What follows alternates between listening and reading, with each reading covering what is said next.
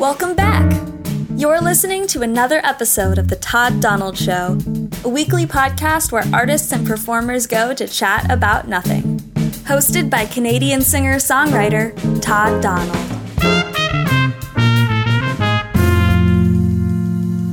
Welcome to the show. Happy New Year's Eve. Uh, look, I'd like to do a year roundup. I think those are juicy. I think everyone should celebrate their lives or creative accounts or business by rounding up the highlights of the year. Uh, it's about celebrating. For some, it's a business or marketing move, but I feel in my heart that it's it's more often than not a, a celebration of life, a reflection, and I, I wish I had the time to properly do that myself. Uh, I posted an Instagram story yesterday. I can't remember what it said because I don't look to see who's seeing it. Uh, but I started off by saying top nine. I can't pick favorites, which is also my way of saying I'm too lazy to figure out how. Plus, if you want to know my top nine, can't you just enter my handle? Like, isn't that how it works? But listen, the year was 2020. Heard of it? I had merely, from January to March 15th, two and a half months more isolation than the rest of you who aren't in the Arctic, during which I posted the last in person recorded episodes for, recorded uh, in late 2019. And by the time that quarantine started, I in- incidentally ran out of juice and I didn't want to be strictly editing a podcast if it wasn't Zabos and sometimes why, unless I was able to have guests over, which was not going to happen up here. And ultimately, doubly so with the pandemic. So fuck it. And sometime in May, an angel by the name of Zoom, added to by the fact that people were now home, uh, breathed a, a new kind of socially distant life into the podcast. And the need for connection even if it was only going to be this way was too fucking necessary. So emails flowed musicians actors and artists and more from back home um, were people that i could be catching up with and having on the show regardless of distance. To boot i could now have people on the show that i would never otherwise have on. Uh, not a new concept for podcasts not groundbreaking but new fucking territory for me uh, that's how Milo Axelrod from the state of NY, who does the voiceover for this podcast, finally got to be on. That's how Mouseketeer Lindsey Alley was on. Game changer for TDS. Sometime in the late summer, on a whim, I started reaching out to the West Coast and the people who make Channel 101 shows. And all of a sudden, holy shit, with that, the community, this thing, this archive of creations that I've been a fan of for the last decade was now a world of people I was starting to talk to and interact with it's literally a part of my life now that probably wouldn't have happened if all the prior stuff mentioned didn't happen. So while it sucks spending 2020 in the Arctic and not being able to say, uh, fuck it and go home because of lockdown, uh, I'm blessed with a partner, a cat, and a job, and just enough of a shitty internet connection to be involved in the Channel 101 world and never disconnected fully from the world of artists back home in Kitchener, Waterloo, Ontario. Now that I've said all that, what exactly is going to change tomorrow? Pro- probably a page on the calendar and and my fucking clothes. That's about it. I, I, I love you. Celebrate safely tonight. Somehow. Okay, that was a long sentimental journey. John Maksym in the year 2000 was in a band called Klutz, and I moved to Kitchener that summer from Hamilton, um, essentially being the new kid at Res High School going into grade 11. A very shy and awkward kid at that, but also an eager young song singer songwriter. And a few kids asked me to sing with them in their band uh, in the bass player's basement. They were called Spiral Vision. We jammed several times, planning to do a song for the upcoming Christmas assembly. Uh, which was a Christmas rework of Limp Bizkit's song for MI2, the worst Mission Impossible movie. Anyway, they were happy with my singing and performing energy, and a simple lack of communication led to me believing that I was not only in the band, but had license to write songs for them, making plans for us, and doing whatever I wanted to with the t shirt that I was going to wear at the assembly, which was a, a point of contention. Uh, which went amazingly, by the way. The assembly we rocked it and it changed my life as far as how I felt walking through the halls of a of a high school from that point forward. And the assembly Also featured a band called Klutz. They sang M- Minority by Green Day. They were super tight, and I also learned that they had original music. It blew my mind looking at this band going, like, so more than one of you are rallying together musically to play gigs? What? At venues too, not just in high school? And John, you write songs and a rhythm section willfully learns and plays these songs with you? Fucking what? I didn't know that could happen in the world of people that I knew. I'd been writing songs only dreaming of that and didn't think I'd ever have it as well. It's just the way I write. I write for a band. And I spent years after that one step away from giving up. Whatever, uh, another story. But I'm illustrating that this was the point where John Maksym, another singer songwriter, you know, recognized me uh, while he had a band.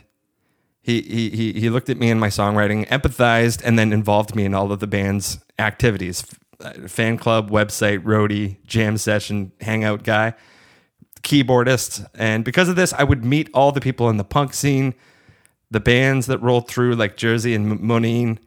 Uh, people had recording people that had recording studios and promoted shows. The band Naked Flubber, and of course, I would get uh, acoustic solo opening gigs for these punk shows. These were all experiences, mind you, that were shared by John Maksym, as well as Rick Guerrero and Tom and Kat, and solidified a friendship that has not only lasted 20 years since, but it was an experience that got me excited enough about what I do that 20 years later today, even if crushed by the rest of a life that is still creatively inactive. Uh, 20 years later, I'm, I'm recording a podcast episode with Jonah Ray, who, who also grew up in a punk scene, to ultimately become one of my favorite people who breathes air and drinks water. And then making an ABBA style song for KP Parker, and, and, and, and, and I'm riffing and laughing my ass off with Chad Reachel if John Maksym hadn't brought me out of my shell and encouraged me back then the way he did, uh, you wouldn't have the fucking gift in me you have now. I'm kidding, but you wouldn't you wouldn't have that. John Maxim, spelled M A K S Y M, not like the magazine, is a powerhouse of motivation, quality control, eagerness, passion, alt rock and punk loving He's, of course, a very helpful, reliable, caring, and kind person. But this moment is here for uh, capitalist means. He's got a new album coming out as a solo artist. So after Klutz and their Roundup album, he was in a band called Close to Home, which went on tours. After which, John made his biggest name with the band Breaching Vista, who released a whole bunch of music, went on a whole bunch of tours, and did an excessive amount of gigging, making a shit ton of people happy and through a lot of trials and tribulations of being adults in a band that normally would shut down the show a lot sooner. They they stuck it out for a long time. So did Breaching Vista amicably calling it a day stop John from from rockin'? No. In fact, you'll hear a very well illustrated uh, account of it being far from over for John. In other facts, it might even leave the conversation realm and go into a very TED Talky place for a while. But what the hell? It's New Year's Eve.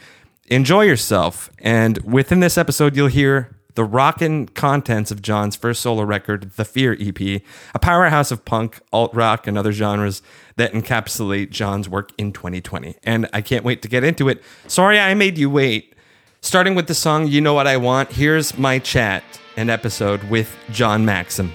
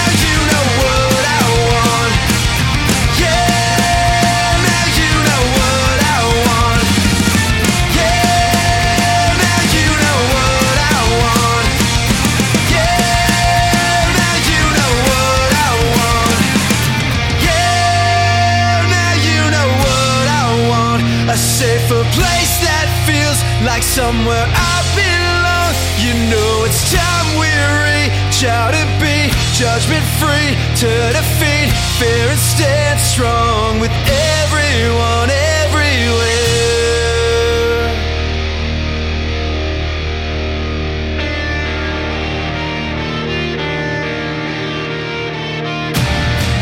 Waiting for our star to shine through the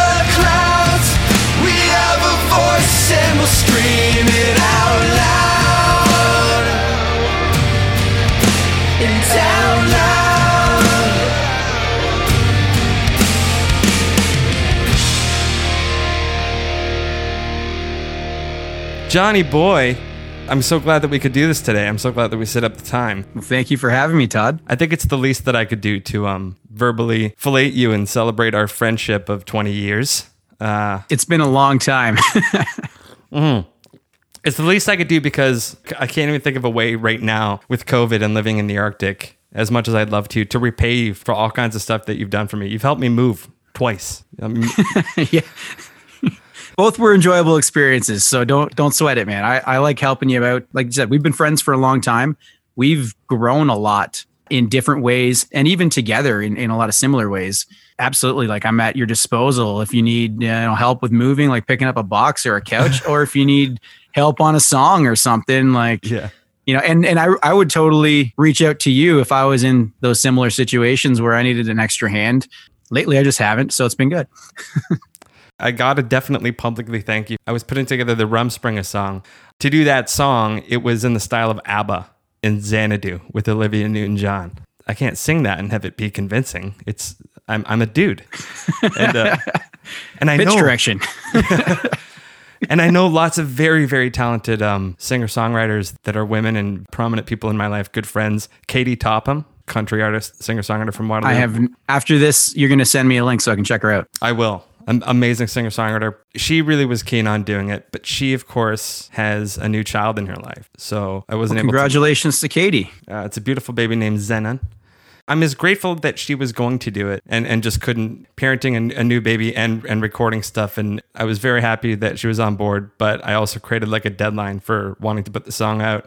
And it was like no hard feelings. And uh, she and I will be working together on stuff for sure as soon as possible. However, I put forth to you, Johnny, do, do you know any female vocalists who might be able to do something in a pinch? You introduced me and, and fully endorsed uh, Rosie Sircone, who not only was great in a pinch, but super talented, fucking nailed it, and has been wonderful to work with as well. So, uh, isn't thank you rosie just Ro- rosie's just an incredible human being isn't she totally? And she's from Washington. So, how, how did you come across her music and, and her? It's funny you should ask. So there's a lot of backstory, but I was on the hunt for a particular sound in a particular song I, I was working on. Well, I'm still working on it. It's not quite finished yet, but I had this idea for a song kind of like Hey Soul Sister by Train meets Under the Sea by The Little Mermaid. I like them both. Excellent. So do I. I'm a huge fan of uh, of Disney music, and I love pop rock, Train, Counting Crows, alternative rock, you know, from the '90s. That's what I grew up on. I had this idea for this song and I was trying to like identify all of the instruments that made those songs sound so great. For instance, ukulele is played in Hey Soul Sister and it's just got this really, it's like, it's the hook, the riff of the ukulele. But then in, in Under the Sea, you have all sorts of different percussive instruments. I was trying to pinpoint each one. There's other, there's horns, there's flutes, but there's a lot of uh, percussive stuff. I figured out that I think it was marimba that plays a big role in it, as well as like a steel pan drum. I went on Instagram. I think I went on everywhere looking for a marimba player. And I even had uh, a drummer that I was doing session recording with who, who also did percussion for me with congas, bongos, all sorts of stuff. He told me he had a marimba at one point, but sold it when he moved to LA. It's such a large instrument to move around, so he didn't bring it with him. I don't know. I stumbled across Rosie. I think I was searching hashtags on Instagram Right. and she had hashtagged a, a video with marimba, a marimba. I didn't know my percussive instruments very well at the time. I just knew the sound I was going for. And I saw her playing this instrument. I reached out to her through Instagram, followed her, might have sent her a personal message on there, might have sent her an email. I can't remember if her account had her email on it, but reached out to her nonetheless through Instagram and just said, Hey, I'm this artist in Canada and I've got this idea for a song and I'm looking for a player. You play great. And she wrote back to me. She's like, Hey, yeah, like I'm totally interested. I can record myself, but I play vibraphone. Is that okay? sure, that, that's great. Like, I didn't, I'm not well versed in all the different percussive instruments, especially with the keys like the xylophone to the uh, vibraphone to marimba. I didn't know all of the differences between them. I do. I, I've got a better understanding now. Anyway, I reached out to her and, uh, and she said she could play the vibraphone. So I sent her a guitar riff. Funny thing is, I couldn't even play the riff at the speed or the tempo of the song that I wanted the vibraphone played at. but I said, here are the notes and here's the tempo and here's my song. I sent her a wave track of, you know, a rough mix of some guitar and drums and stuff, not, not a whole lot going on yet. And I said, can you play this riff on the vibraphone for me? Because I want to create a percussion solo in the song. And so she went ahead and she did it and sent it back to me, and it was great. And I thought, wow, this girl is super talented, very prompt, and and she did it in like overnight, basically, kind of thing Right. very easy to work with. And through watching some of her Instagram videos, I heard her singing. I thought she's got a really unique and really nice sounding voice. So I asked her, Hey, can you also record backing vocals on this track? Like, it would be really cool to have you singing on this. And she said, Yeah, no problem. Again, sent her the lyrics. She laid down her vocals and did a fantastic job of it. Again, in almost no time at all hmm you know, just through getting to know her uh, in all these transactions, I also found out she played ukulele. That's one of the instruments I'm trying to also get on this song. I said, "Hey, can you double this guitar riff that I'm playing on ukulele? You know, just record it in these couple parts of the song. Like I don't want it played all through the song. Each part that I had, uh, other than the backing vocals, which kind of follow me through the song, all of the different instruments just kind of have their appearance. They come and go to season the mix. That's the way that I kind of describe it. Is each instrument is just adding a little seasoning in certain parts, um, Like but- flourishes. Okay, yeah. So it flourishes, and so like the, the ukulele comes in in the intro. Again, it's in the uh, it's it's supporting the percussion solo, and then at the end of the song, the song finishes with kind of a reprise to the percussion solo. So the vibraphone comes back in again, the ukulele's in there. Ultimately, like steel pan, and that's how I I got to know Rosie, and that started. I'd have to look up some emails and such, but that started like late spring, early summer. And we worked together throughout the summer at different times. It, it was probably a two month process to record all three parts. But as I was de- further developing the song each time, I just kept coming back to Rosie and saying, Hey, can you do this? Hey, can you do this? And not only could she do it, she knocked it out of the park every time. Yeah, Rosie is a from listening to you explain the the events. It's like the wellspring of her abilities and talents. The smile on the Grinch's face in the original animated cartoon, like it just keeps growing and growing and growing. And and lo and behold, she's Interesting in way, yeah. I couldn't think of something else that a timely but No, it's inappropriate cool, reference. Cool analogy. Very timely, very cool analogy. it might be the perfect one. Who knows? She she's also, as we both know, a fantastic singer songwriter. It just so timed out that around the time that, that you gave me her name and I reached out and she she was down to do the vocals on Rumspringa, she put out a single called Twelve and it's dynamite. It's great. It's a good song. She's a, a talented songwriter and multi instrumentalist. Mm-hmm. It's true. Here's the thing that I wanted to point out that I'm I'm sure you would agree on. Especially now that you've been doing the last the last year so, something that I've been doing as a, a, solo artist for a long time, which is working with session mu- musicians. And I mean, she's more than that. And every session musician I've worked with is an artist in their own right and multi talented. The thing about like the perfect collaborator on sessioning on stuff is not just talent. Like talent is half of it to be a really talented musician is one thing, but there are people who are super talented that don't have the skill set to take a small amount of time and give you exactly what you want and all the things that you're not even asking for. It's amazing how little detail that you have that you can give them that they know professionally exactly how to like extrapolate and give you exactly and more than than what you are able to articulate asking for. You know what I mean? No, 100%. Rosie was is that person. Not only is she a talented multi-instrumentalist, singer, songwriter, but her talent expands and goes beyond into that realm of understanding the artist's vision whom she's working for. I can only imagine that that comes from herself being such a creative artist and understanding her own vision yeah. of what she's trying to achieve. So, but yeah, she she takes the idea that you give her and she produces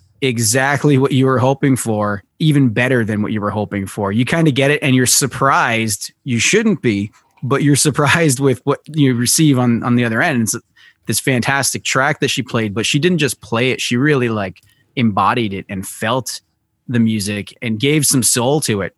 You know, mm-hmm. so she yeah, she's a remarkable artist I'm really happy that I can call her a friend because we've been talking for several months now, gotten to know each other. Not only have uh, have I connected you guys together, I also connected her with uh, my longtime producer Siegfried Meyer, who helped her with some of her project. So it's it's just been a really great experience all year getting to know Rosie. I really hope that travel opens up between our countries again. Yeah. And at some point in time, we can have a face to face hangout and jam session, you know, within the next year or two at least. I, I would love to meet Rosie and, and have a jam with her somewhere because I just, I want to see what she can do. With music and output that I've done before, just to be able to collaborate with other people makes it more fun and easier to be a fan of my own thing. I, I, I wouldn't want anyone to hear the, the guide vocal track that I sent her because it's so disgusting. And, and, and she, she gave me what I was ultimately failing horribly to try and uh, sing in an ABBA song. But listen, isn't um, that the beauty? The beauty of of finding and collaborating with musicians around the world, though, mm-hmm. is you can't necessarily achieve your vision by yourself or on your own. You know, and it's kind of a one of those cliche sayings this year, like we have to be together but apart. Um, you know, having to be six feet apart and and all the safety precautions that you know need to be taken because of the pandemic.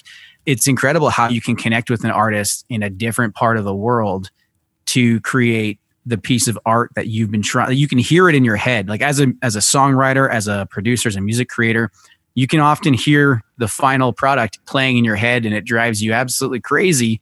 Like it's also ex- extremely fun and enjoyable the process but it drives you crazy because you you know you have to go from recording a demo to all of these different steps on this journey along the way to reaching the final destination, which we really don't know when we start how we're going to get there, but the fun is in finding out. Yeah. Here's another track from John's Fear EP. You can hear some of this track from the on the podcast "From the Depths of Darkness to the Light of Success," hosted by an, a wonderful human being named Chris Swick, a fellow Res High alumnus. This is John Maksym, and the song is called The "Blame Dig It."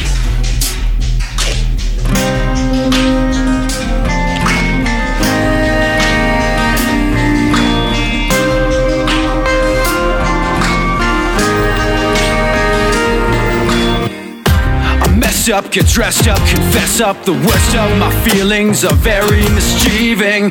My best of consists of the rest of my being that I've gotten good at concealing. And I don't know why I can't close my eyes and escape to the places that I visualize. Maybe it's the fear, no, it must be the fear of the unknown actually leaving. I struggle and blame myself.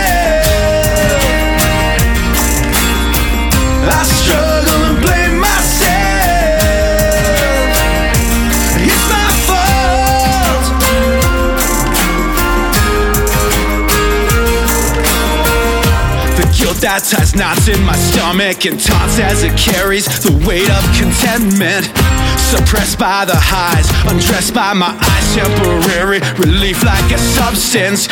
And I can't make sense of my flawed conscience as it's caught in the toils of its residents. Got check on myself, time for therapy, help navigating the waters of my mental health. Too much, too hard, too soon to find the comfort in. Learning pain is your friend. Too bad, so sad you dug this trench you're living in. Survival takes digging in. It's too late, too late, too late, too late, too late, too late, too late, too late, too late, too late, too late, too late, too late to give up now. I'm on the outside looking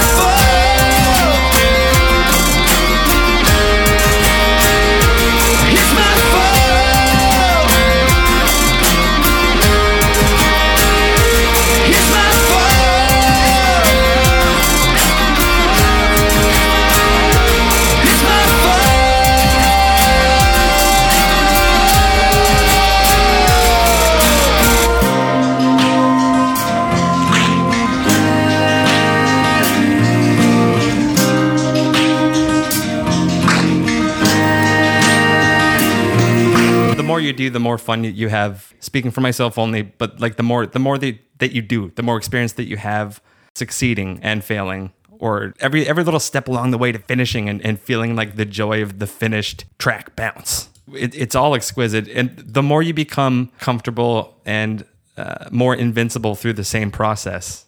Here's the thing, Johnny. I, would be just as happy to be chatting with you on this episode, regardless of whether or not you were still doing music. Mu- music brought us together so long ago, and we've had this friendship.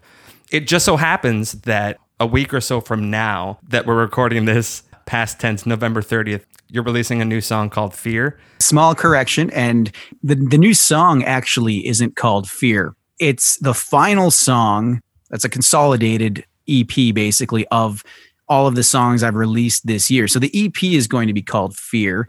Uh, the new song, in fact, is actually called Planet, an acoustic version of a song that I wrote and recorded with my former band, Breaching Vista.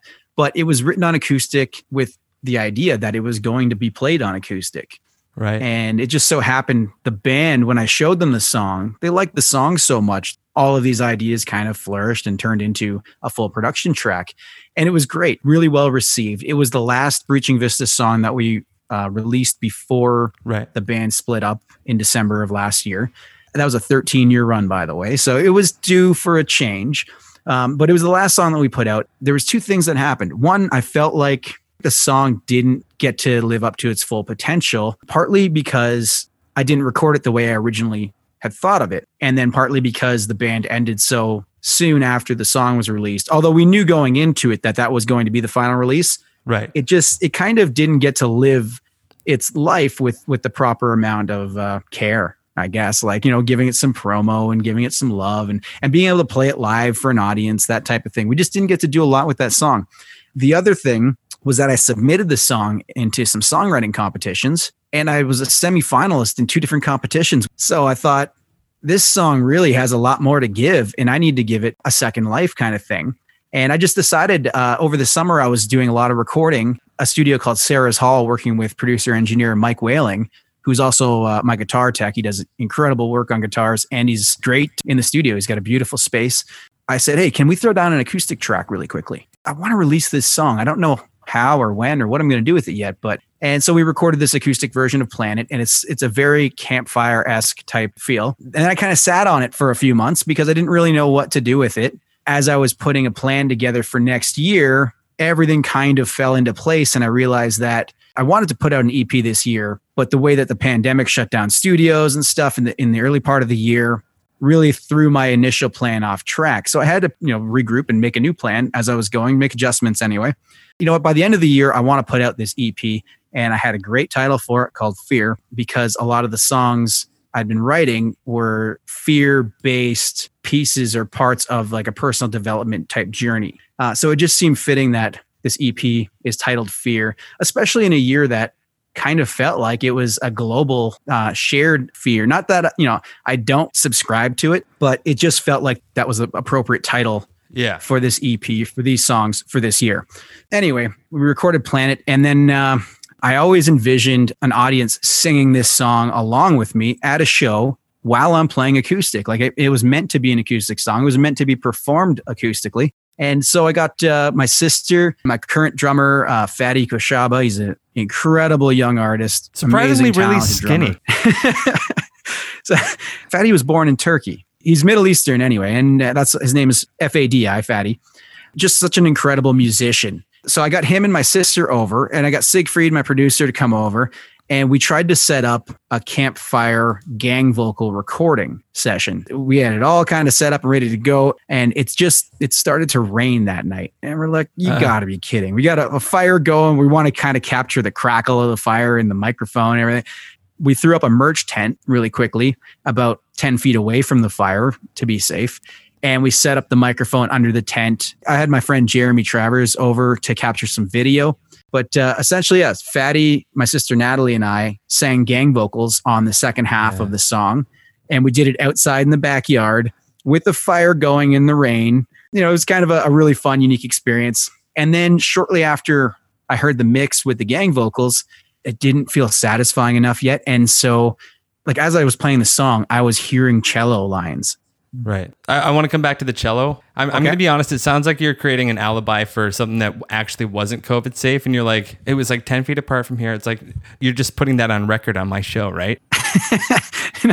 well, the, the the merch tent itself is a ten by ten, but we were ten feet away from the fire so that it didn't uh, it didn't I'm- catch fire. So I heard this cello in my head while I was listening to the song, and I reached out to uh, the most incredible cello player that I know, Kevin Fox. And Kevin's recorded for, I believe he's recorded for Celine Dion. He definitely has recorded for Chantal Kreviazuk, Steven Page. He's done work. I've seen him tour with Our Lady Peace. This guy is awesome. Kevin worked on uh, some Breaching Vista songs in 2010. I reached back out to him in, uh, the, well, I think it was beginning of this month here, November.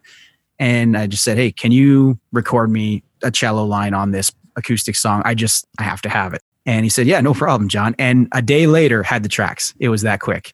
Every musician that I work with, every session player is extremely talented and they're excellent at just providing their service in the quickest amount of time possible. It's it's unreal. Like this And yeah, sorry. It's so valuable. It's not just what you're asking for, but it's everything that you're not asking for that you're getting in the exchange. It's us musicians, we're we're good at articulating a lot of things, but there's a lot it's a complicated language to be like, hey, can you produce the feeling that I'm hoping to create? And Yes. like uh and you have a lot of passion and fire in your songs, but like maybe there's like some maybe there's like a feeling in a cello performance that you don't necessarily know how to I, I'm not speaking for you, but I'm just saying like there was probably all kinds of things that you didn't have to ask him for that someone who might not have that kind of skill set could be talented but wouldn't know how to give you what you want and they would want you to explain for hours and try multi-tracking and give a month you're exactly right.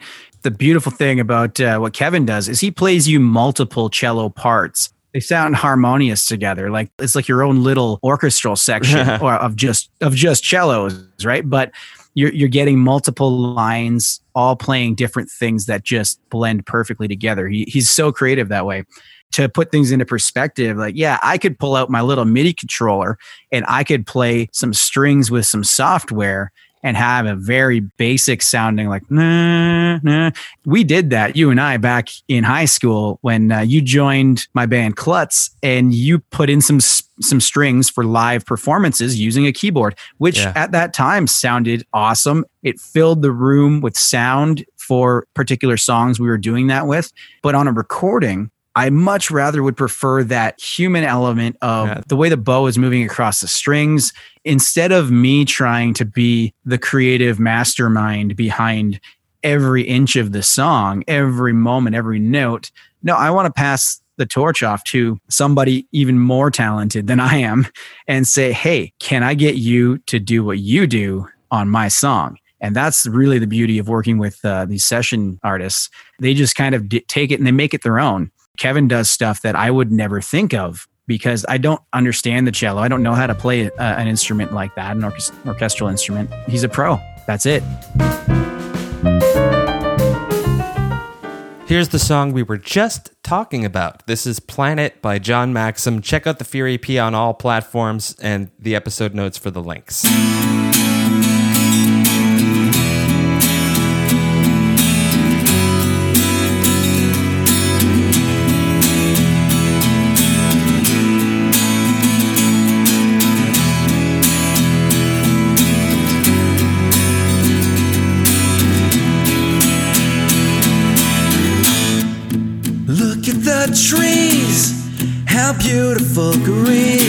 Is. I should have been greener the night I met you.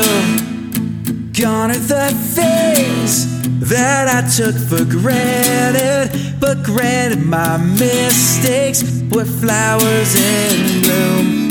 You make me depreciate value. I don't wanna call you.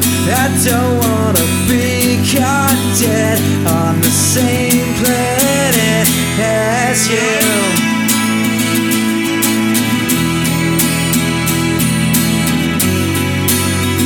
On the same planet as you.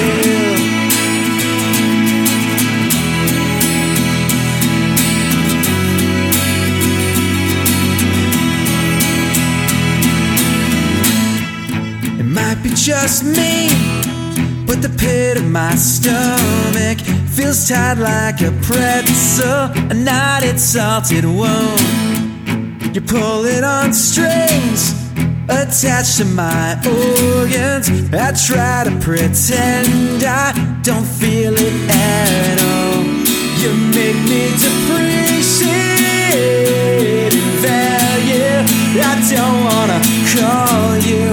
I don't wanna caught dead on the same planet as you.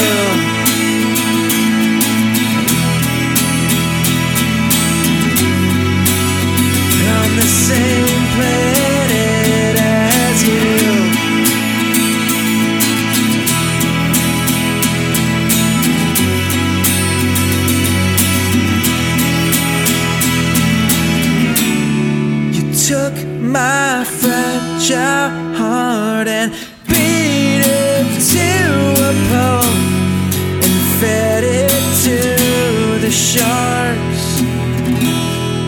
But I'll be alright. Yeah, I'll be just fine. Not afraid of the hard times. I made it through lonely nights. I'll fly away. No reason to stay here. You've dirtied a clean place. You ruined the best part of waking up here. You make me depreciate value. I don't wanna call you. I don't wanna be caught dead on the same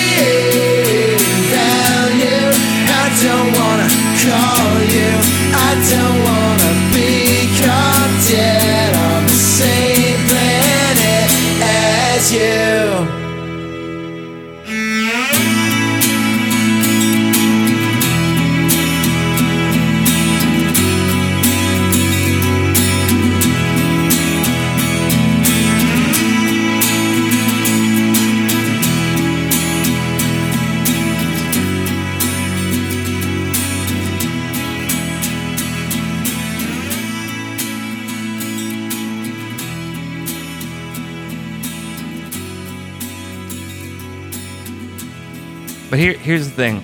By the way, love you, man. I, I I Thank you. I love you too. one of the best places that I've gotten to this year has been in recognizing I've just become able to give love and friendship without expectation. It comes from growing up insecure and uh, feeling like other people needed to love me before I could love myself and love them back. Uh, feeling like if I gave my friendship or love to anyone, that it's like it was hinging on whether or not I would get it in return. It makes you vulnerable for sure. Yeah, but just being in a place where I could, I, I just give it without expectation, it takes all of the the weight off and The pressure, it's gone. Yeah.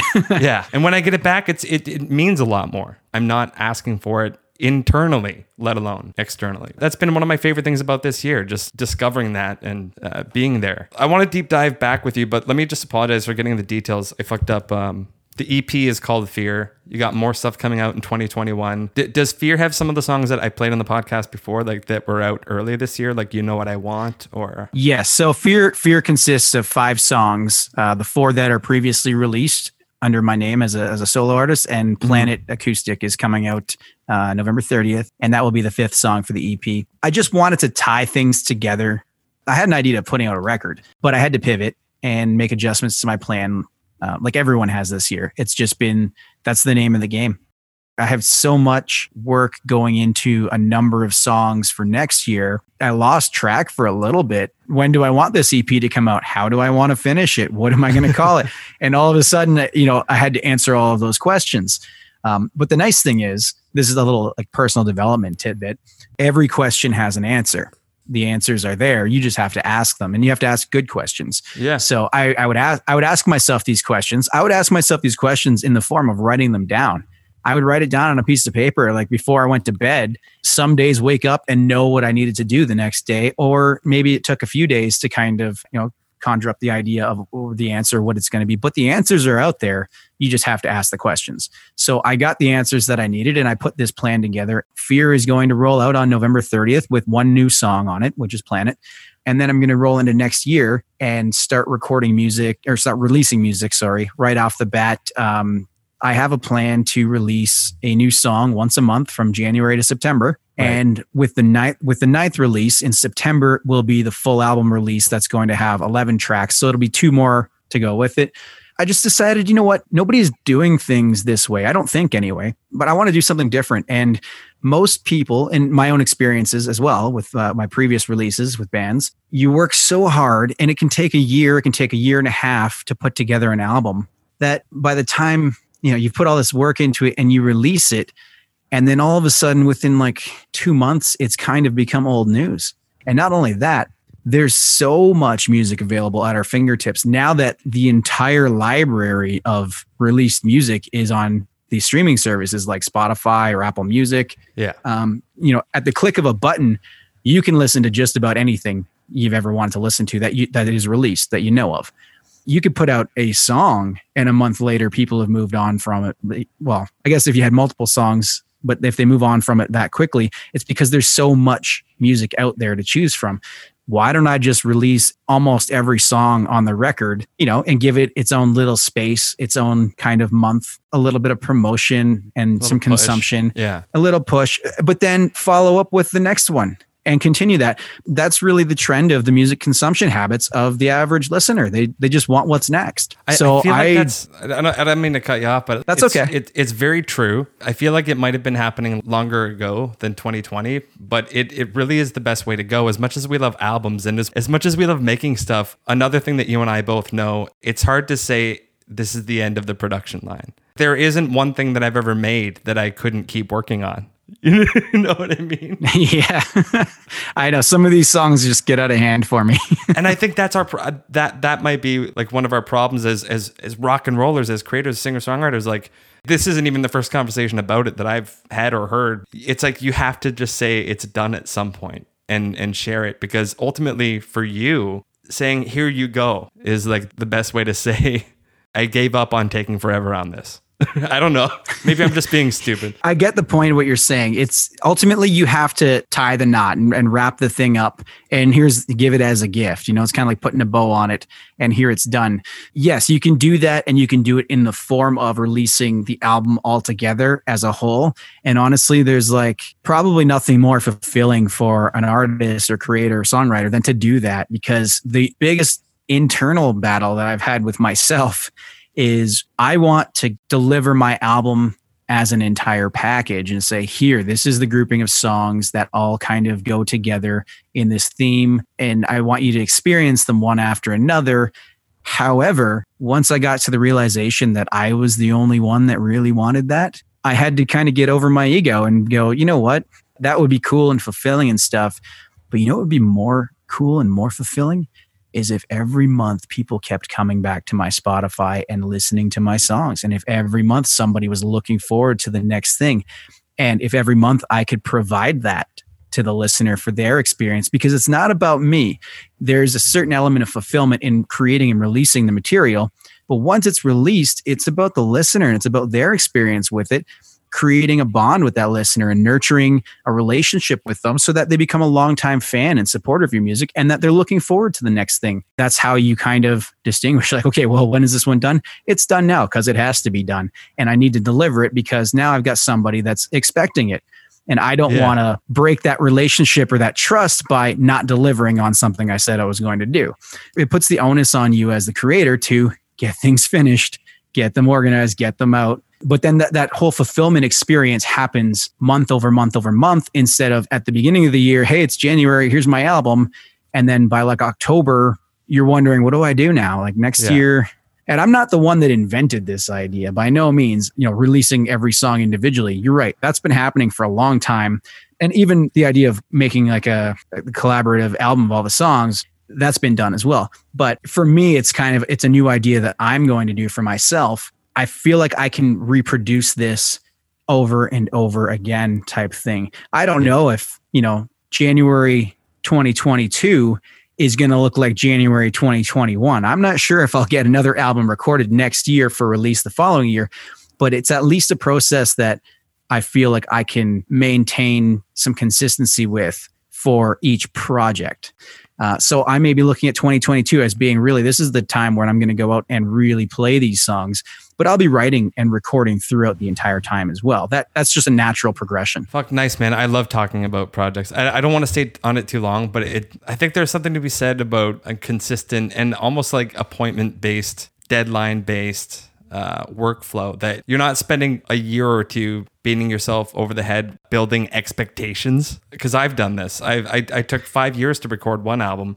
the art of perfectionism. yeah perfectionism or just slow slow production i mean when people hear our final songs we're wanting them to en- enjoy them but part of us inside might be hoping that they are able to extrapolate months and or years of self torture and labor and uh, overthinking i've i've been that person again if my music was my love i put it out expecting people to call me a genius and to to feel every emotion I went through when I was thinking about the song idea. And it's it's um to be able to say this is done. Here it is world. Let's have a party. All right I'll see you in another month for the next one. It, it's it's so much more better spiritual and literal workflow. Anyway but I still love the album so uh, what do I know? But let's uh Oh, no, I, so that that's part of why this ultimately uh, becomes a compilation album of songs released throughout the year. right Because I I still love I I'll be honest with you, man. I personally just want to put this thing out on vinyl so that I can have one yeah because I've got I've got a vinyl collection. You know, like I, I'm not like a huge collector. I've got a, probably a few over a hundred albums, but I've got a couple that you know are in frames and stuff. I want to put one on my wall as just kind of one of those achievements that say, "Hey, I did this." And I also want to listen to it on vinyl because I want to. I've never heard my own music played on vinyl before, so I've got those same you know aspirations. Like I want the record because I want it to be a record there's so much competition out there for people's interests, whether it be music or Netflix or Amazon Prime. Like, you know, there's so much on demand Right. entertainment. I didn't want to release my album and and you know for myself and have that fulfillment of like there it is, it's done, here you go. and then kind of be an afterthought shortly after. I, I wanted to be like, no, like let's compound, let's build on this, let's go song by song by song, and you know what, maybe the same result might happen where people still lose interest because of so much competition for you know for their attention. But whatever the case may be i at least feel like this is a new experience for me. I'm trying something new. Whether it succeeds or fails it's going to help me grow as an artist and as a person. The biggest thing is i'm going about it i'm taking imperfect action. Some people around me used to tell me that i was a bit of a perfectionist. I disagree but that's probably why. So I have a song written uh, called Chasing Passion that'll be out next year. There's a line in it that says, Take imperfect action, fail fast, fail often. And then it ends with, Learn from it. Really, like you just need to keep taking action, keep taking action, mess it up, do something you didn't mean to do, and then learn from it. And then you won't make that same mistake. You'll find a new one to make, but keep falling forward. And that's yeah, growth. resilience. So exactly. So that's that's where I'm at. And it's just about growing as an artist and as a person. I love it, brother. Hey, everybody, this is Drinking and Thinking by John Maksym from the Fear EP. When I'm finally sitting in the old man's chair, rocking back and forth, looking worse for wear. Fulfillment stretched from ear to ear, glass in hand. I've been thinking about love, drinking and thinking about love.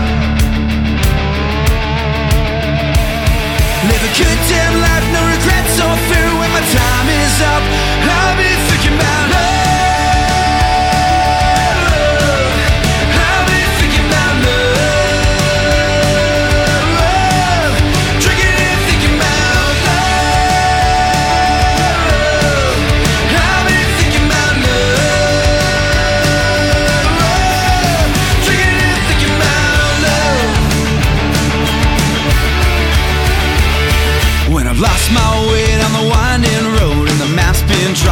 Drawn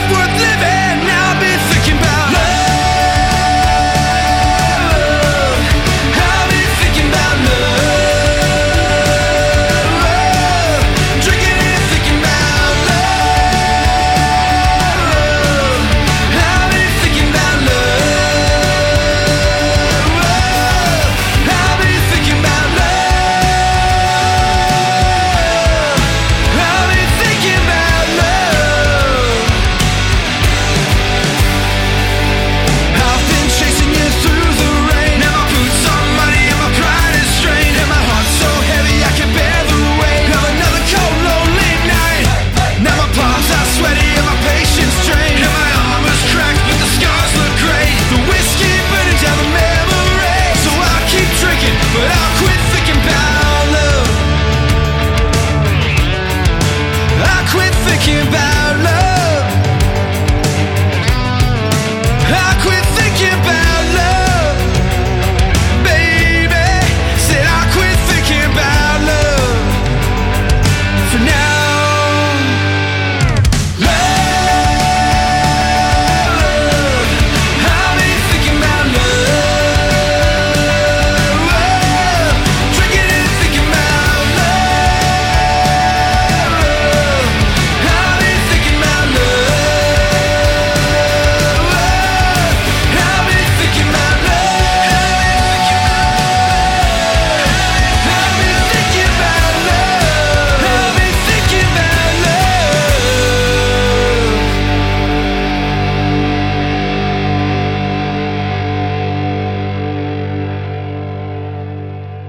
I'm, to hold back. Uh, we can do like a quick deep dive. We don't have to spend like ages on 2000, 2001, 2002. There's so many great memories, and, and I cherish being able to go. Johnny goes that far back. But I, I, I kind of just want to ask Let's go.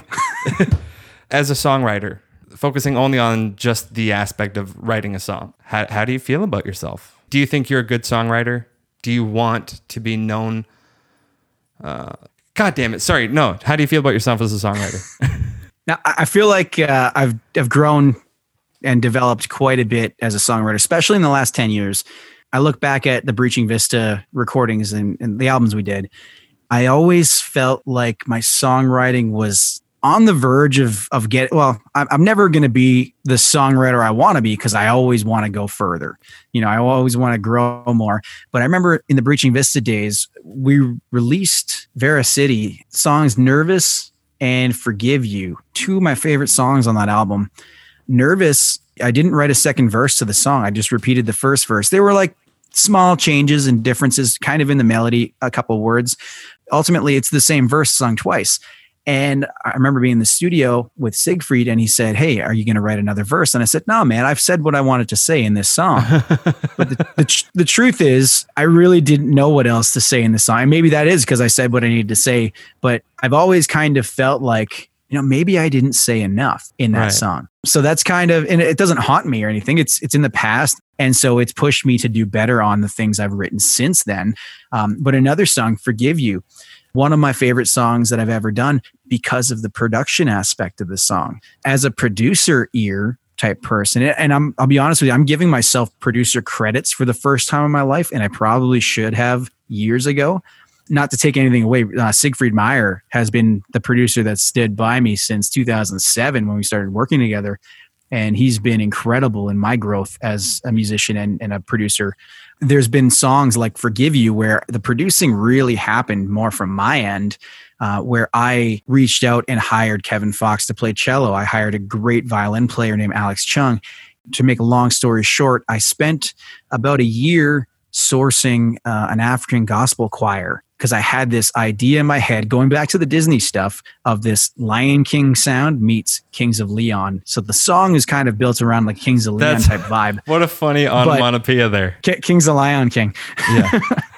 so but i had this idea of this like melodic chant in the background and i literally went out to churches all through the waterloo region to check out their choirs not that there's anything wrong with uh, seniors but most of these choirs were filled with senior people and I found this multicultural choir um, downtown Kitchener, kind of by fluke. My drummer's dad stumbled across and told me um, when we were having dinner one night together, and he didn't even know I was looking for a choir. I just happened to say it, and he's like, "Oh, I've heard this choir that's downtown. That it's phenomenal. You need to go see them." And so I went and I watched the choir at one of the rehearsals, and then I introduced myself to the choir director, and you know, kind of in front of like a hundred people singing in a church. Just, hey, I'm this guy in a rock band, and I really want to have a choir. Will you guys record for me? And it took months and months and months to make it happen, but it was a goal that I wasn't going to settle for anything less than achieving it. I record this song, we I get it down to exactly the way I want it to sound. We release it, and then we start getting reviews because we hired a publicist. And the reviews start coming in, and people are like, Yeah, that song Forgive You sounds great, but I just don't understand what it's about. And I went back, you know, and I kind of review my lyrics and I thought, yeah, this is a pretty vague sounding song lyrically. Like there's no real story being told here. I knew what it was about. I wasn't getting that message across in the song. So then, you know, now the song's done, the album's done, it's released. I did what I was hoping to do. I got the sound I wanted. That was the big thing for me. And I do really like a good storytelling lyric, like a Bruce Springsteen song. I grew up on Springsteen. And I like Green Day like Billie Joe Armstrong, I think is a great songwriter. He creates characters and really you can kind of envision what he's seeing. As a songwriter, that was a point where I wrote the song in 2009 and it was released in 2011. Uh, but as a songwriter, from that point on, I've grown immensely in, in being able to, to paint a better picture for the listener because of that experience where I started getting these reviews and people were saying, well, we don't know what the song's about, but it sounds great. Now, it, it may still have happened with other songs I've released, but it's definitely something that I try and work and work and work on to improve. Um, so ultimately, I get to that place where it's no longer a question of what the song is about. It's just an enjoyable experience. And that's an example of falling forward. Exactly. I, I, I was being cheesy. And, and, I know, and no, it's no, true, that really, that truly is. It's my hope that I've achieved that, and I'm continuing to to go forward and improve on my songwriting. And I feel like bringing back to Planet, uh, the next song coming out, I feel like maybe that shows a sense of validation, like this is true because for the first time in my life, I've been a semifinalist in two different songwriting competitions that have had thousands of entries. Yeah. So that to me is like, okay, I've, I've jumped to the next step. There's still room to grow. I didn't win the competition. Hey, I'll give myself a pat on the back for a minute. And then it's like, okay, let's get better. You and I both, and I'm sure so many other people we know, have had in the last 20 years. So many instances where we could have gone, maybe I'm not cut out for this. Maybe artistic stuff is uh, not for me because that failed. Yeah, whatever. Absolutely. You know what? And I'll jump in real quick with that because I have a song on uh, next year's album that's called "Decision Is the Door," and one of the lines in in the verse is, "Will I put another record out?" Because there were points of my life and periods of time where I just didn't know if I was going to do that again.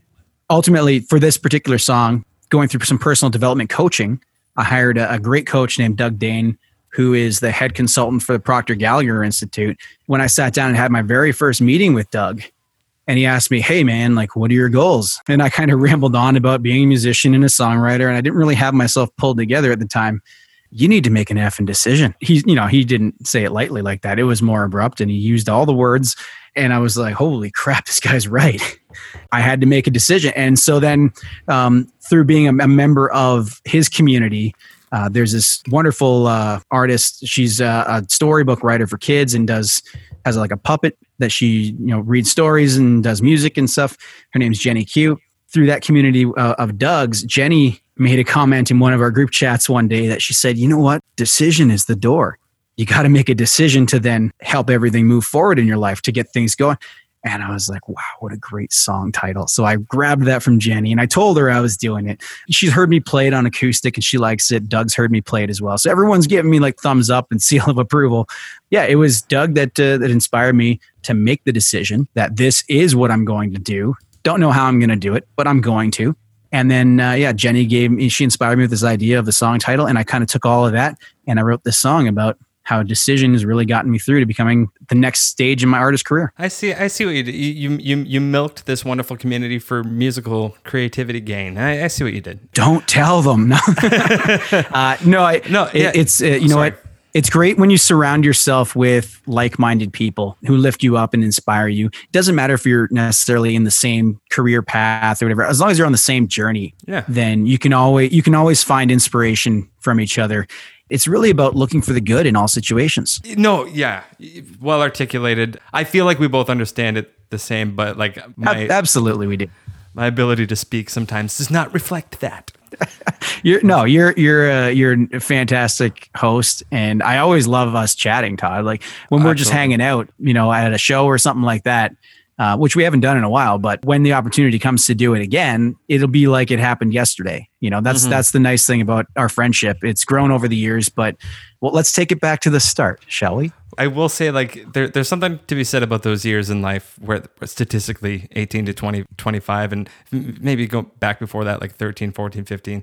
There are certainly experiences that you can have in any stream of life, whether you're an artist, performer, or anything, wh- where the experiences that are overwhelming and magical, like your first performance in front of a crowd, there, there's nothing comparable to to what you go through at that age when it's the first time. Uh, but there are certainly things that match how special that is and how it can feel. And there's certainly things that are better than that. But certainly hormonally, and that's how far back you go with me because my first performance in front of a crowd of people was at school at Resurrection Catholic Secondary School, where I got to be in a band uh, and supporting, I would say, a wonderful original music making act at my school, which was Klutz, which was the band that you fronted when we were in high school. My first time falling was when that band that I was singing for kicked me out. Spiral Vision. they were called Spiral Vision. I, I made agreements with myself that I was a full fledged member of the band, and I was like, guys, I got vision up the butt. I got a T-shirt. I got "Uh, all right, all right. And then one day, the drummer, listen, man, it, I think it was just kind of for the assembly. We, we, we love you. We love jamming with you. And I was like, well, you know, I was I was the teen that had this idea built up in my mind, lesser communication and understanding skills that I would later have. At the time, it felt horrifying. And I could have easily have taken all my expectations that putting out music would be with a band that I joined and said, well, yeah, I can't do this because I can't do this alone. But, you know, eventually picked up the guitar and started writing songs and leaning into the idea of being a solo act.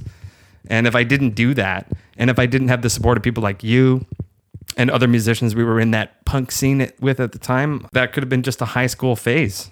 That's the beginning of my musical story, also the beginning of our friendship, also going back 20 years to that school assembly. That was your first band, I believe, Klutz, or did you have a different name with the same guys before that? in grade eight, we started a band um, with the same drummer from Klutz, Tom. My buddy Daryl was playing bass in grade eight. We called the the band Blind, and actually, my friend Chad Right. um, McDougal. I, I got to throw Chad in there too because Chad Chad and I have recently talked, um, and he is still to this day a huge supporter of what I'm doing, and I, I'm grateful for it. But he he wants to Chad wants to manage me. It's really funny, and well, that I shouldn't like. I'm not laughing at it. His involvement level that he wants to get like so, be so involved in it because after grade eight, he kind of moved away from music. He didn't keep playing. Um, he went a different path. He owns a construction company, which is incredible. and he's sitting there and he called he called me. He's like, "Hey man, I want to manage you." I'm like, well, Chad, I appreciate that, man. Like that is awesome. But I'll say, yeah, Chad played in the band in grade eight, and we were called Blind, and we named ourselves after the skateboard company. We liked the blind, the, the little Reaper character, and and we were all into skateboarding at the time and stuff. So it was just kind of one of those, yeah, let's do that. And it, we started high school under that moniker as well. As people kind of moved in different directions, Tom and I, you know, just the two of us playing together through a music school that I was going to for guitar lessons at the time, I met uh, Rick Guerrero, who we found that we shared a love for Green Day. Rick was learning bass at the time, and we needed a bass player. And Green Day was a three piece band. So we thought, hey, why don't you join the band? We'll start playing some songs and stuff. And none of us were any good at the time. Like we were really bad at playing our instruments. We were bad at songwriting, at everything. But we started a band called Blind. I won't go into like all the nitty gritty details of that, but it it evolved into what was known as Klutz. And towards the end of high school, we had a fourth member join the band, which was Chris Montero, fantastic guitar player. Um, he was a couple years younger. And I remember Chris came to a Klutz show through our mutual friend Kat, Kat Lorenko, who is a, a good friend of ours. But Kat introduced me to Chris. This guy asked if he could play my guitar after the show.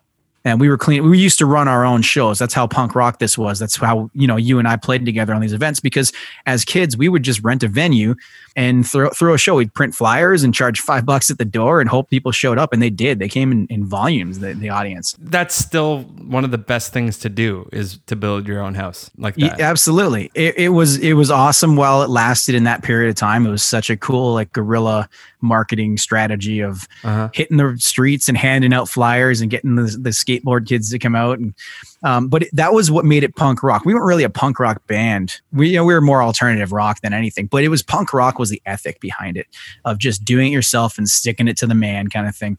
So anyway, um, we're we're packing up, cleaning up the venue, and this guy Chris wants to play my guitar, so I let him plug it in, and he starts ripping Van Halen. This kid's better than I am. What the heck? we invite him over for a jam one night, and he shows up, and he's just wailing it away, doing his thing. All of a sudden, halfway through a song, Tom stops, and he's like, "All right, guys, Chris, you're in the band." we all look at each other. We're like, "Sounds good." Like, yeah, we we grew up on Green Day, and they're they're a three piece band, and everything. But we're like, this kid is too talented not to have him in the band. From the Fear EP by John Maksym, the song is called Paper.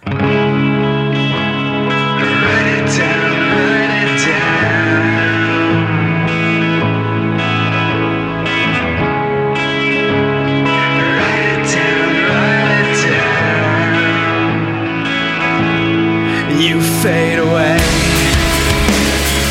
into existence. The comfort of living, the status quo has swallowed you whole. Like a script from a movie, he raises his head and stares at her with brooding eyes. God, that was great. Now do it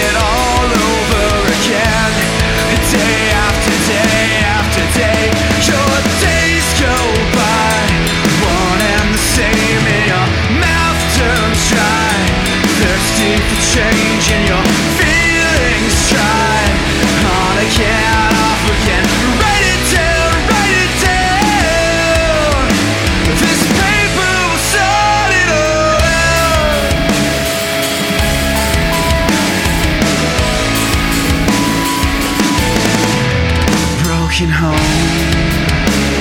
You're walking on eggshells. The tension's so thick you can cut through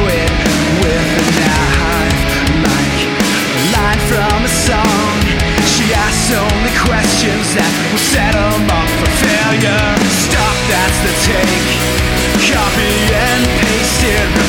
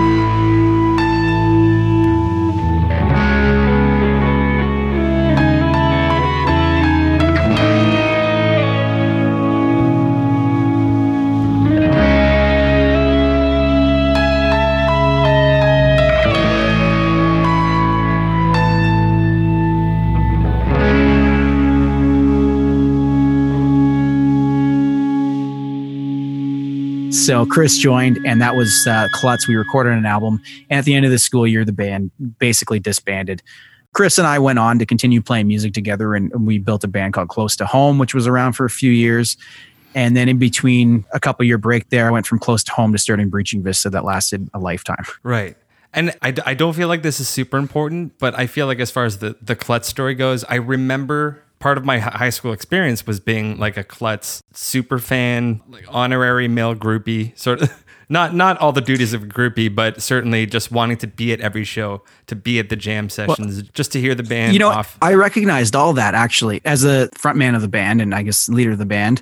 I definitely I saw that contribution from you being that like above average fan of the band, but also like you're my peer in the music community and you were starting up your own thing. And if you know, I've always been that type of person that wants to lift up my friends. If I can give an opportunity to a friend or if I can help a friend out, of course I'm going to do that and, and I want to. And without even asking for anything in return. Like I just that's I just want to help. I saw you and I saw your talent, your passion, and it was like, I want this guy to come along for the ride. We brought you in, you played a house concert in my basement, you know, at one of the 519 scene shows, which was what we called them. Cooper was the founder of the 519 community, essentially.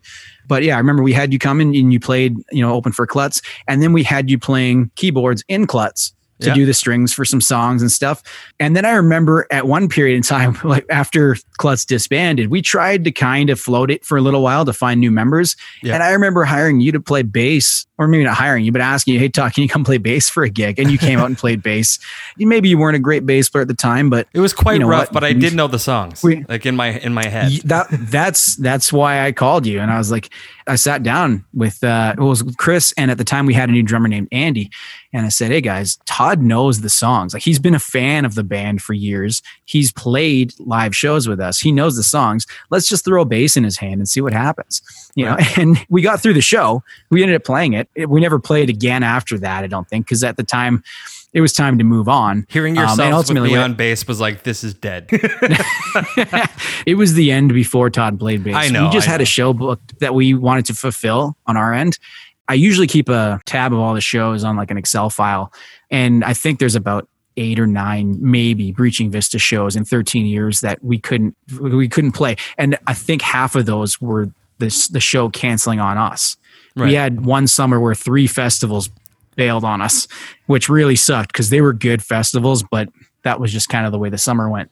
I, I just wanted to say like that experience of being invited into the environment and able to participate of the experiences themselves the being put outside of my only child at home comfort zone just being there this kind of experience and environment that that group of people cat everyone created was not just something that's important for someone to have it created a very unique and special part in my life you were the the spearhead in me being a, a welcome part of that environment and so like i brought that up as a way of saying thank you and because it didn't even stop there but in that part of the story thank you you know what? It's my pleasure, man. I'm glad that I could have that kind of a contribution for it. You also contributed hugely in that period of time. You contributed hugely for what I was doing. From that point on, whether you know it or not, you've been a huge inspiration to me with the whole solo career route because I've seen you do it and I've seen you work with some incredible people and create some really great sounding records. And I've always felt like you are just such a talented songwriter because you have this unique way of tapping into all of your different, you know, moments of inspiration, like different bands like the Beatles and or even the ABBA on your most recent song. Um, but you have a way of like tapping into that style. And Weezer was a big one uh, in the early days. I remember Oh, yeah. that as well and you take that and you just kind of form it into your own thing but but it's not like you hear a Todd Donald song it's like oh yeah he just ripped off Weezer or the Beatles. It's like no no he took like all of the cool things the Beatles did or Weezer or whoever else and made it uniquely himself like his own that was always really inspiring when you did Todd's first record Todd's second record and so on and so forth. Yeah. That was always kind of in the back of my mind like you're showing like hey i can go out and i can work with all these people. And you made some incredible friends with musicians like you, you're friends with peter katz you're friends with rob zabel. These are really incredible talented guys that have done some awesome things in their day I don't know these guys personally, and I, you know, I've been involved in the music scene for a long time. So I look at those things I'm like, man, Todd's Todd's done well for himself in creating his own community. So when it came time for me to start looking at being a solo artist and that, I often looked back at what you've done with your career and I thought, you know what? I can do this because Todd's shown and proved that it can be done. You find someone that's done something that you want to do and you kind of follow a bit in their footsteps because they've proved how how it can be done. And then you make your own mistakes along the way, but you skip a whole bunch of them because you look at the things that someone else has done and say, "Oh, I can do that too." So I hired a lot of session players this year to record an album that's going to come out next year. But I did that with kind of in the back of my mind, knowing, hey, Todd Donald has done this for like a decade or more. And he's been, you know, he's still playing. He's been successful at it. He's had some great moments. So you've been a huge inspiration to me. And I've probably never told you that, but I want to thank you as well, Todd. Oh man, shit. well, that's funny because I mean, literally is Sunday, November twenty second that you and I are chatting. But I, I'm in the holiday spirit already, just from from from that moment. I wanted to also mention that uh, you know we've had some really good co-writing experiences. We haven't kept up with it as much as you know we'd probably like to, but I still go back and and like listen to like a demo recording of us playing uh, No Substance. You know, thinking like that is such a cool song. Like we wrote that song about how it's kind of like the people's attention spans are focused solely on like the online experience Yeah. and about not having any substance in like real life because we we've experienced moments where we grew up in a period of time where you couldn't text or call somebody immediately when you wanted to because you might be in the car on the way home from somewhere and even if you're not driving if you're young enough and that your parents are driving you somewhere there just weren't cell phones you know like there wasn't Yeah. that point of immediate contact. So we used to have a thing where we'd have to get home and we'd have to call from a landline. We'd have to check up with somebody. It wasn't a text message away or you couldn't scroll through the news feed and see what people are doing and see like what are my options of like having a cool weekend you know what's everyone going got going on? So we, we wrote a song essentially about all those experiences and stuff and i still think to this day like it's a cool song. One of us may end up recording it someday i don't know. But uh, we, we've had co-writing experiences that Yeah. have gone really well. I, I totally agree, and I do want to put on the record that I've I've become more laid back in my stance on that. I mean, certainly things have changed for both the better and the worse because of like technology and stuff like that. But at the same time, I think I was being when we were writing that a bit too harsh on it. I later thought to myself, you know, when when we were younger, everyone had a, just a different version of technology or mechanics, social avoidance. You know what I mean? It's it's kind of like our mechanisms were different and we just had different tools. But at the same time, there is something that's lost. There is kind of like uh, I was talking about this with Jack Kelly. The, there, there's a certain experience that people aren't having when they're young anymore. But at the same time, you know, they have their own sets of problems and advantages. absolutely no and, and honestly i'm not i'm not knocking technology either like I don't think either of us Uh, were knocking it. You're, yeah, No, we, we definitely weren't. We were just relating to our, our childhood experiences and growing up and being like, man, there used to be a time when you couldn't do this. And it just felt like in those moments, it felt like there was just more connection. But you know what? Maybe in hindsight, this year has proven to be a real advancement in connection through technology because there's been restrictions on meeting up with people in person because of the pandemic and it's a safety thing and, and health related and everyone understands well maybe not everybody but we understand what's going on uh, and why you know the restrictions and such are in place so yeah maybe through experiences in this year technology has really proven to be something that that can help people stay connected and stay together.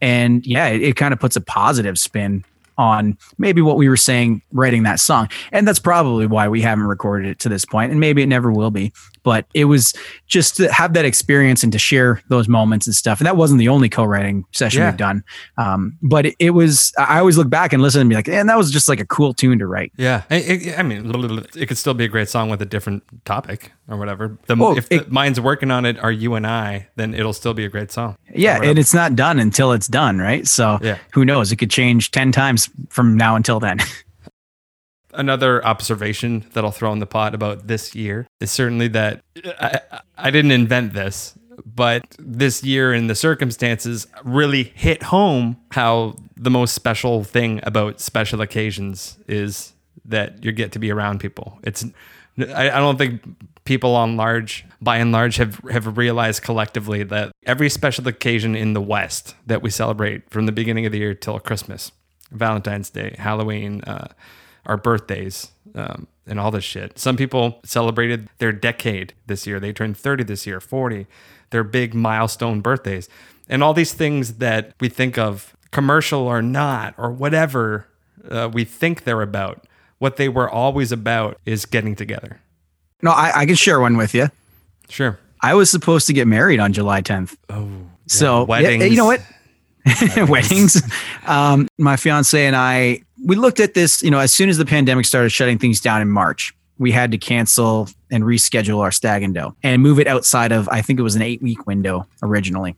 So then it was in May, and we thought, ah, you know what? That's no big deal. Eight weeks will go by, and we'll have the stag and doe. And, and as things kind of inched closer, and the shutdown persisted, we thought, okay, we'll reschedule, and we reschedule it I think twice before canceling the, the stag and doe altogether. But by the time we canceled it, we also, it was, I think in April, um, we looked at the situation that was going on in the world and we thought, even if we can have our wedding come July, we don't know if all of our guests can even make it because some were coming from the US, or we don't know if all of our guests will want to make it because of everyone having a different feeling and different opinion on how the pandemic's going, which is totally understandable. When we were in April, we looked at each other and we said, you know what? It's not happening this year. It's not happening the way we want it to happen. And it's not something that we need to rush. We want it, like, you know, we, we did want to get married this year, but we can postpone it and we can do it right next year, we hope. In May, our wedding uh, venue called us because uh, they were kind of just going month, week by week, and month by month to see how things are shaping up, and then working individually with couples every week to reschedule or cancel or whatever changes they're making. So we heard from our wedding planner in May, and she said, "Okay, we can't do your wedding this year." Um, but we have some options. We could do it in October. We could do it next July and get the same weekend, or we can cancel it please don't cancel. and, uh, we really like her. And we said, no, we're, we're, not, we don't plan on canceling. We love your venue.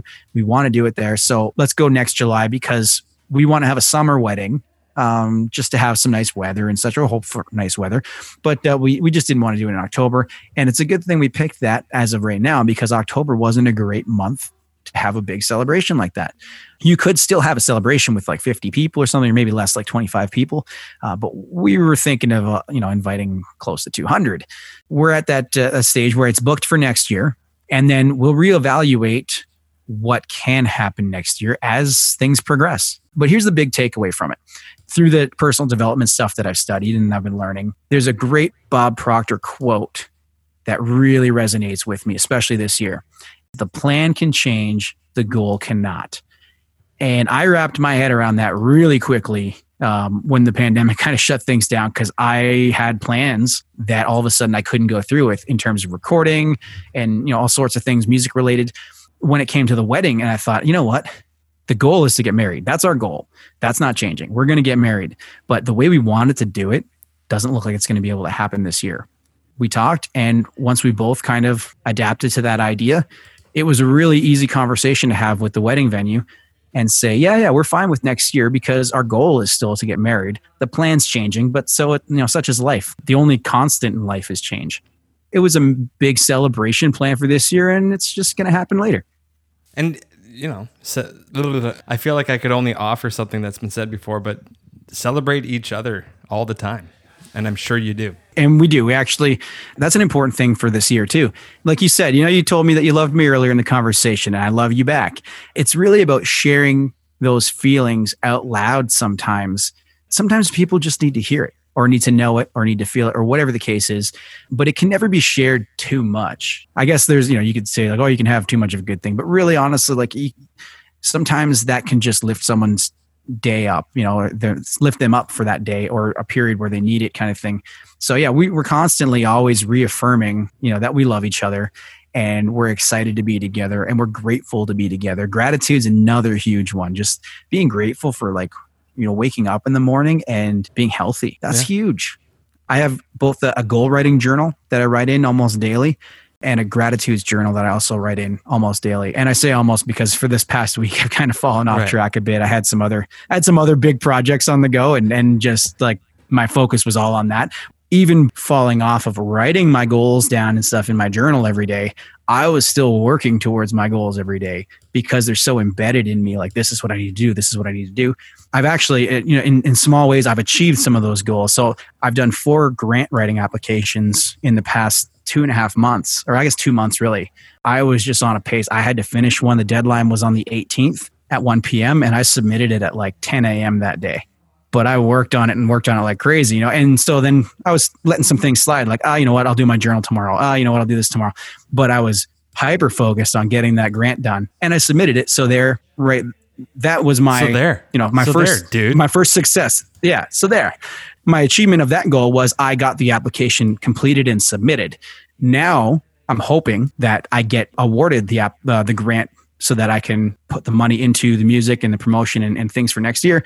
It is what it is. If I don't get it, then I'm, I continue doing what I'm doing. So if I do get it, it just gives me another tool to do more. But anyway, that was just that's an example of me working towards uh, one of those thing goals in my journal. So yeah, it's not homework.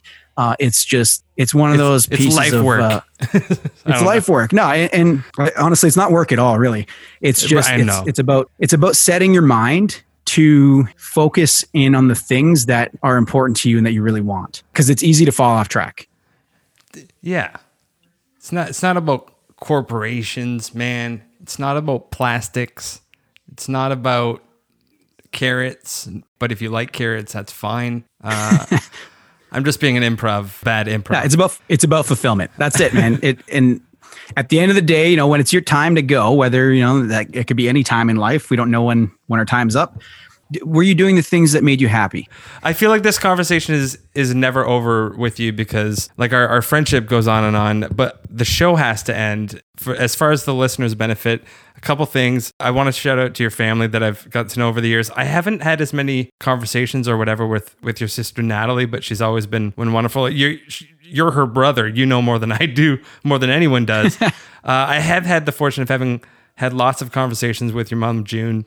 Wonderful, wonderful lady. You've been like a brother to me for most of my life. The one who goes back longer than anyone else who's ever been on the podcast. Also, like the list of experiences that we've got to have together songwriting, live show adrenaline, sweating, out of breath from singing to our own songs and other songs with them, high school craziness, not knowing how to make Yeah. heads or tails of, of life or how, how we want to go about making music. We just know that there's there's this fire and passion, and I, I definitely can recall that as as much as you've evolved since high school, I fondly remember seeing you on stage and just believing it. You've always been convincing. Uh, even if you could look back and go like, well, you know, close to home was better than Klutz, and, and Breaching Vista is better than yeah, because you're later in life, but you're a more evolved version of someone that I've always thought of as strong-headed, not bullheaded, like strong-minded. You know what I mean? Thank you so much. I, I, got nothing but good things to say about you, and um, obviously, uh, we, we shouldn't go another eight or so months before we chat again. It's a long. It's I been know a long it, go- time. it coming. goes too long. it's it's just been a long time coming that that that we've had a publicizable conversation.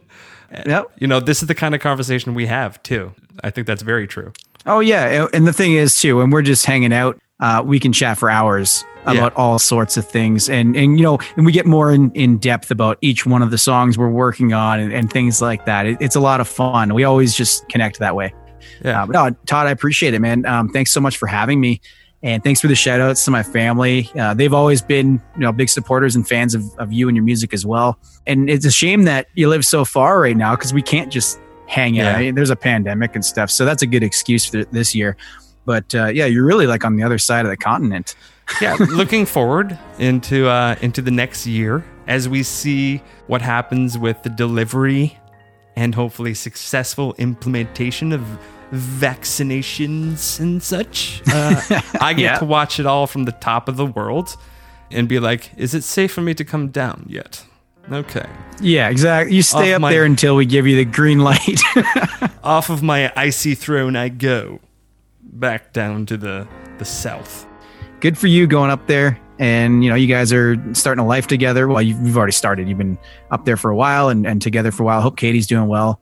Um, and yeah, I look forward to seeing you whenever you come back down this way. Thanks, brother. Thanks for doing this podcast. No problem. Thanks for having me, man, and, and you know wanting to help share my story a bit too. Thanks for listening to another episode of The Todd Donald Show. Starring, produced, and edited by Todd Donald. The piano music in the rap is by JP Sunga, who you can find at jpsunga.com. The theme music is Mackie Kino by William Chernoff. Find him at chernoff.band. And I'm Milo Axelrod, Todd's favorite, bar none human voice. And I'm not bragging, he wrote this. If you'd like to hear more of my voice, check out my podcast, Describing a Rock, in which I describe some rocks. You can find it wherever you listen to podcasts. Please support The Todd Donald Show by sharing it with anyone who might enjoy it. Follow and interact with at Todd Donald Show on Twitter and Instagram. And if you feel like going the extra mile on iTunes, please subscribe, rate, and review, preferably in its favor. Have a great day, friends.